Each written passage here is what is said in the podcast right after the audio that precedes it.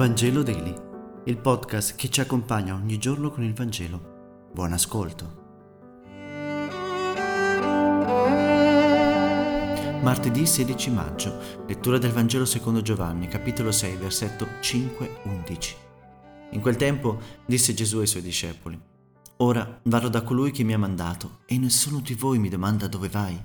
Anzi, perché vi ho detto queste cose, la tristezza ha riempito il vostro cuore. Ora io vi dico la verità è bene per voi che io me ne vada, perché se non me ne vado, non verrà a voi il Paraclito, ma quando me ne sarò andato ve lo manderò, e quando sarà venuto, egli convincerà il mondo quanto al peccato, alla giustizia e al giudizio.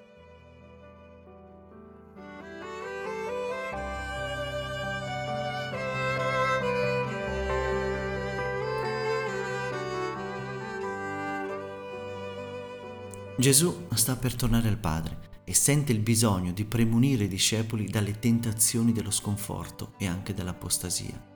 In tali circostanze dolorose, i discepoli sperimenteranno angoscia e sofferenza, simili alle doglie del parto, ma la loro tristezza, ci dice il Vangelo, si trasformerà in gioia quando Gesù tornerà a prenderli con sé. Dice Gesù è bene per voi che io me ne vada. Parole dure, che spaventano, i discepoli stanno per perdere il loro amico, maestro e pastore. Sono impauriti e non vogliono lasciare andare colui che li ha amati come nessun altro. È difficile per noi comprendere che un distacco fisico e una lontananza incommensurabile non debba significare abbandono e solitudine, come sempre sperimentiamo quando qualcuno a noi caro ci lascia. Se c'è una cosa che ci spaventa, è proprio l'assenza di chi amiamo, l'eclissi di ciò che conta, la scomparsa dell'orizzonte di senso che ci guida. Eppure la partenza di Gesù avrà l'effetto opposto. Gesù arde dal desiderio di lasciarli perché, limitato dal suo corpo, dal tempo e dallo spazio, non può abbracciare e dare vita a tutti. L'amore in fondo è come il fuoco, non può essere soffocato solo se gli lasciamo spazio. La grande quantità di ossigeno gli permette di divampare. L'andarsene di Gesù non è una cosa da piangere o da temere. L'andarsene di Gesù è un atto di amore che crea un vortice che risucchia anche noi dietro di lui.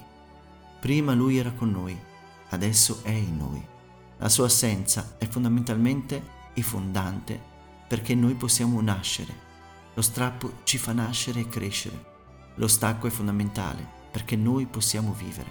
È lo stacco delle doglie del parto che ci fa rinascere dall'alto, che fa nascere l'essere nuovo.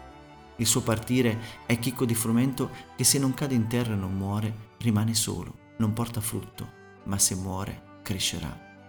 Gesù ci spiega che questa partenza è necessaria per la venuta del Consolatore. Lo Spirito farà ripartire la vita perché ridonerà la fede, fiducia e sarà un difensore capace di far luce sul peccato, sulla giustizia e sul giudizio.